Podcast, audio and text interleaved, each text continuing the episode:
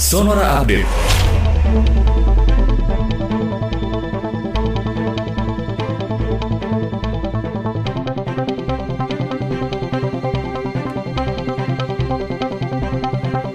Sahabat Sonora, Menteri Koordinator Politik Hukum dan Keamanan Mahfud MD angkat bicara soal polemik 51 pegawai KPK yang terancam dipecat karena tidak lolos tes wawasan kebangsaan untuk menjadi aparatur sipil negara.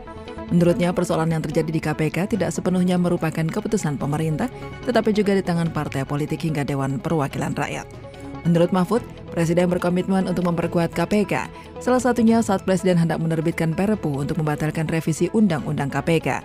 Namun pada saat itu keputusan itu tidak disetujui baik oleh DPR maupun oleh partai.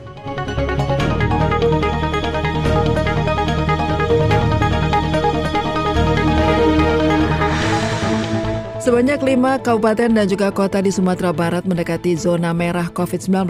Daerah itu adalah Agam, Pasaman, Darmansyah Raya, Pasaman Barat, dan juga 50 kota. Juru bicara tim Satgas COVID-19 Sumber, Jasman Rizal, mengatakan skor berdasarkan 15 indikator kesehatan masyarakat, 5 daerah itu di bawah 2. Jasman pun mengharap Satgas Kabupaten dan juga kota segera mengambil tindakan cepat mengantisipasi penyebaran COVID-19 di daerah masing-masing.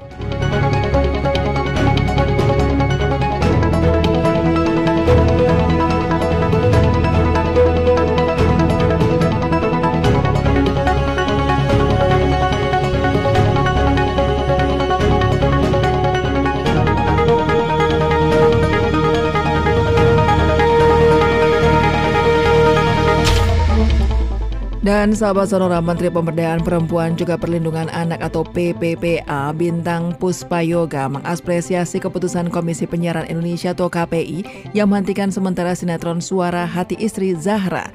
Menurutnya, keputusan KPI tersebut merupakan salah satu upaya perlindungan anak sekaligus masyarakat dari tayangan yang tidak mendidik.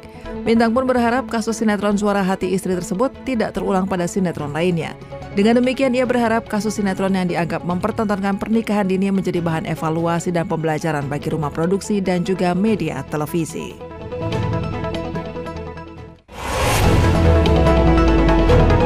Demikian Sonora Update.